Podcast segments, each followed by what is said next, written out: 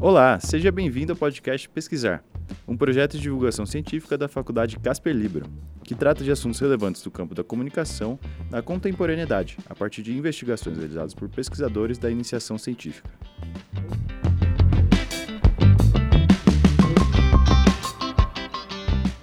Hoje enfrentamos uma questão complexa e profundamente perturbadora. O que leva uma pessoa a atacar uma escola? E por que o jornalismo transmite imagens desses ataques?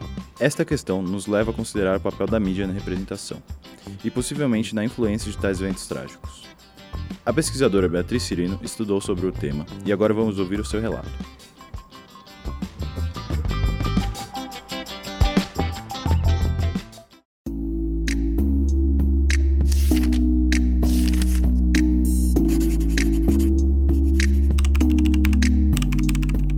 Começa agora Podcast Pesquisar, um projeto do Centro Interdisciplinar de Pesquisa.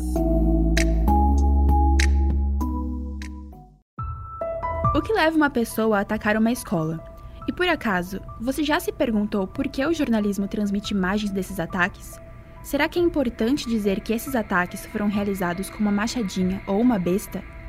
Eu me chamo Beatriz Serino, sou estudante de jornalismo e pesquisadora de iniciação científica do Centro Interdisciplinar de Pesquisas da Faculdade Casper Libero. Nesse episódio, iremos explorar a perturbadora relação entre os ataques em escolas, a cobertura midiática e buscar entender por que esses ataques se tornam um espetáculo.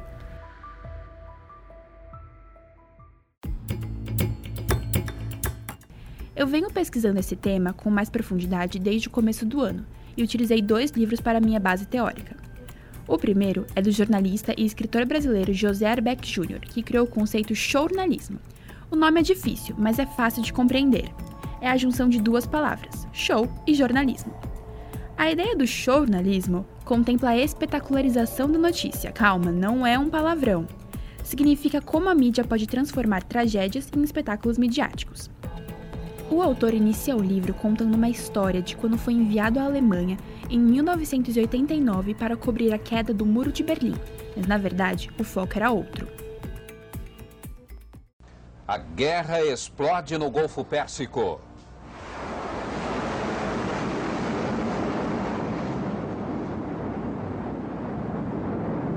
A aviação aliada despeja uma chuva de bombas no Iraque na maior ofensiva aérea de todos os tempos. O Iraque transforma uma refinaria de petróleo da Arábia Saudita numa imensa fogueira no deserto. Os Estados Unidos exigem a rendição imediata de Saddam Hussein. O homem forte do Iraque chama o presidente dos Estados Unidos de demônio.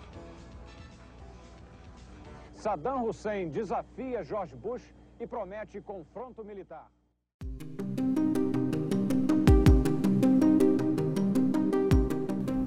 Segundo o Arbex, a Guerra do Golfo mudou a relação da televisão com a notícia de um lado e com o público de outro. Ela, a televisão, tornou-se a notícia.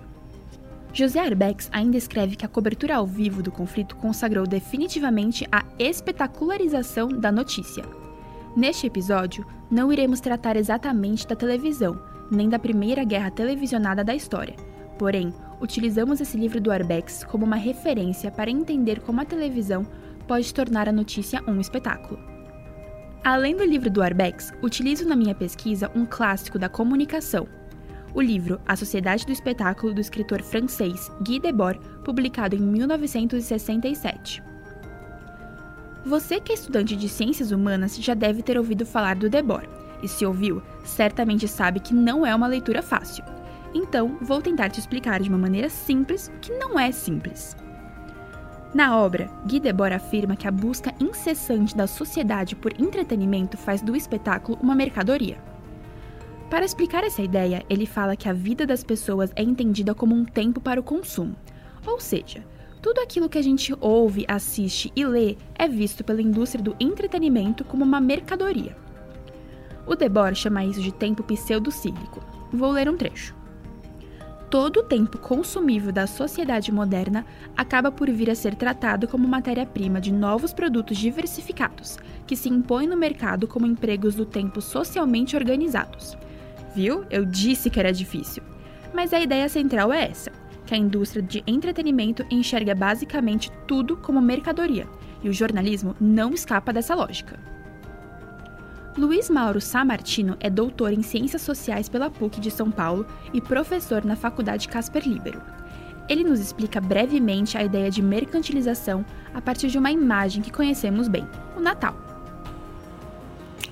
A ideia de sociedade de espetáculo para Debord, em 30 segundos, é a ideia de que as nossas relações sociais são mediadas pela imagem. Não só pela imagem da mídia, mas pela imagem que a gente constrói uns para os outros.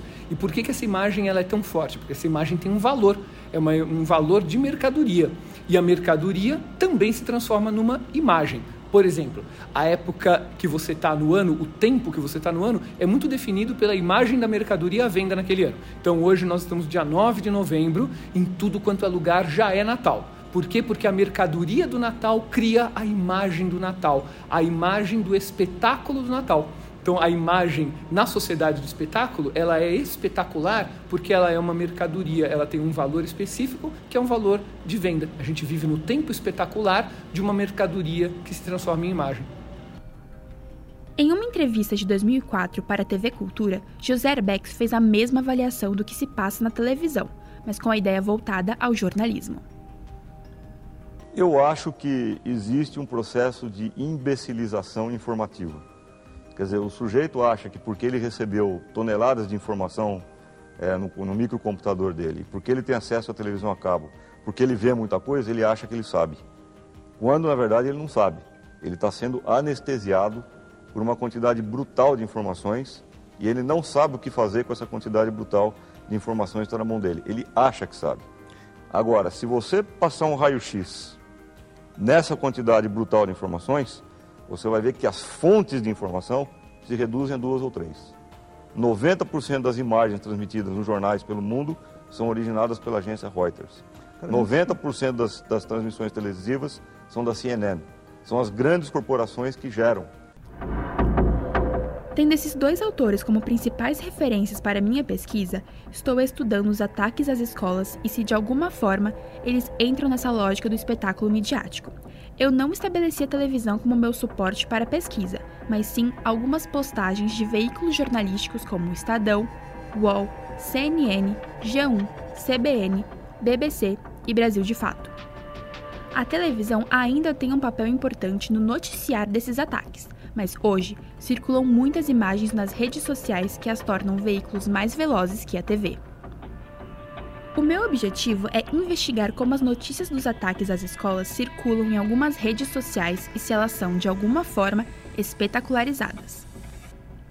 Infelizmente, os primeiros meses de 2023 já o colocam como o ano com mais ataques desse tipo no Brasil.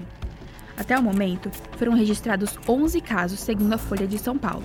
Entre eles, eu selecionei três: o de Cambé, no Paraná, de Blumenau, em Santa Catarina, e o da Vila Sônia, em São Paulo, todos com vítimas fatais.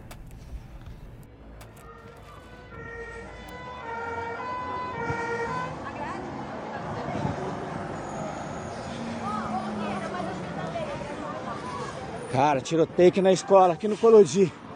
Acredita? Entraram atirando. Mataram o aluno.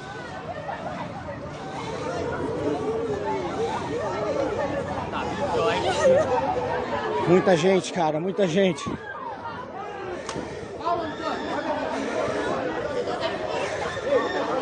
Olha a loucura. Criança pra trás, criança pra trás. Ó, pra trás. Ajuda aqui, tudo bem? Este vídeo é sobre o ataque à escola do Paraná e está na página do YouTube do UOL. E apesar de ter sido veiculado em um canal oficial de notícias, foi retirado de uma publicação das redes sociais. Esse ataque aconteceu em junho, na pacata cidade de Cambé, no norte do Paraná. Na ocasião, dois alunos foram mortos no Colégio Estadual Professora Helena Colodi. Em abril, na creche Cantinho Bom Pastor, em Blumenau, quatro crianças foram assassinadas. Em São Paulo, quatro alunos e uma professora da Escola Estadual Tomásia Montoro foram mortos em março. Ao analisar esses ataques, percebemos que o modus operandi entre eles é parecido, e a grande referência é um ataque que aconteceu em 99 em Columbine. Jefferson County 911. Yes, I'm uh, a teacher at Columbine High School. There is a student here with a gun. He has shot out a window. O áudio foi retirado da cobertura da ABC 13, um canal da rede de televisão estadunidense, a ABC Network. Nele, escutamos a ligação entre uma estudante da Columbine High School e a linha de emergência. A garota pede ajuda para o que seria conhecido como um dos maiores atentados em escolas nos Estados Unidos. O massacre de Columbine, como ficou conhecido, ocorreu no dia 20 de abril de 1999 e foi realizado por dois alunos do último ano. O ataque totalizou na morte de 12 colegas de classe e um professor. Outras 24 pessoas se feriram. Segundo o relatório do Centro Nacional de Estatísticas da Educação dos Estados Unidos, houve um total de 327 tiroteios em escolas primárias e secundárias, públicas e privadas nos anos letivos de 2021 e 2022. Isso nos mostra que o que aconteceu em Columbine não foi um pesadelo isolado. Amid the gunshots and bomb blasts, hundreds of students ran for their lives, stalked in their own school by two of their own classmates who went on a rampage. Um estudo dos pesquisadores Michael Jeter e J.K. Walker do Instituto de Pesquisa Científica da Alemanha demonstra que a espetacularização da mídia sobre esses ataques começa na riqueza de detalhes ao relatar casos como de Blumenau, Vila Sônia e Cambé, o que muitas vezes incita novos ataques. Mas por que essa cobertura mudou ao longo dos anos? Como resultado da minha pesquisa, eu percebo que o jornalismo ainda reproduz padrões que a mídia televisiva fazia na cobertura de eventos como o de Columbine. Dizer que os responsáveis tinham problemas psicológicos ou que usaram tipos específicos de armas apenas reforça a ideia de espetacularização e não reflete a forma de como podemos produzir uma notícia responsável.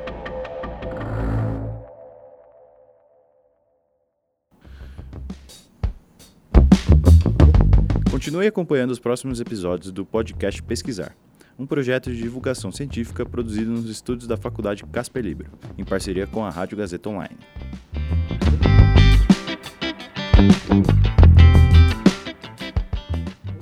Podcast Pesquisar. Pesquisa e locução, Beatriz Cirino. Apresentação e edição, Henrique Dotto. Até a próxima!